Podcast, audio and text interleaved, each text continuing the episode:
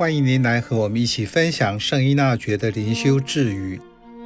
九月六日，最好的服从是渴望服从，不待掌上发令或暗示即行动。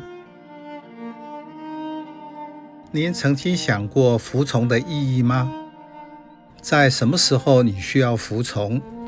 什么时候会抗拒？服从是社会的规范或要求，按照上位者的意志，放下自己意见的行为。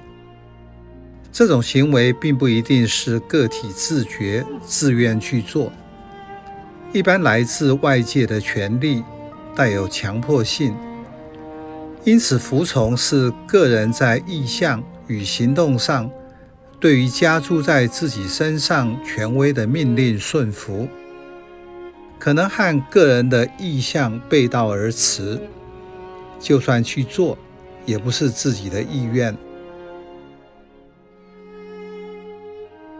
这句自语说，最佳的一种服从，在于热衷服从中，无需等待最高层的指令或者一项命令的公布。在耶稣会会宪中，圣依纳爵对此做了清楚的说明：服从不但人人都要努力严格遵守，且于此出类拔萃；不但在有责任的事上，连在其他事上，长上虽只是示意，并未出命，也要遵守。为此，当以天主我们的造物主为目标。是为了他而服从人，又当以爱的精神为出发点，而非由于怕情。因此，对耶稣会士来说，服从就是生活中保持积极、随时待命的精神。不要等到掌上命令来的时候才开始准备，要积极的服从。而不是消极的回应。有随时待命的心，就不会推三阻四。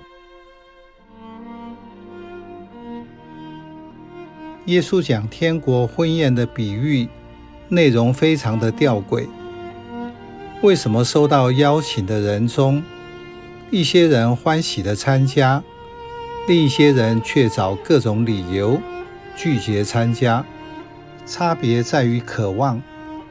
当人有了渴望，就会随时待命，准备好去实现渴望。所以，对人的服从是回到对天主的服从。不会服从人，是因为没有在要服从的对象上看到天主。博多禄前书第三章。对于婚姻生活的服从和爱，有经典的说明。当夫妻能够如此相互的对待，就能共享生命恩宠。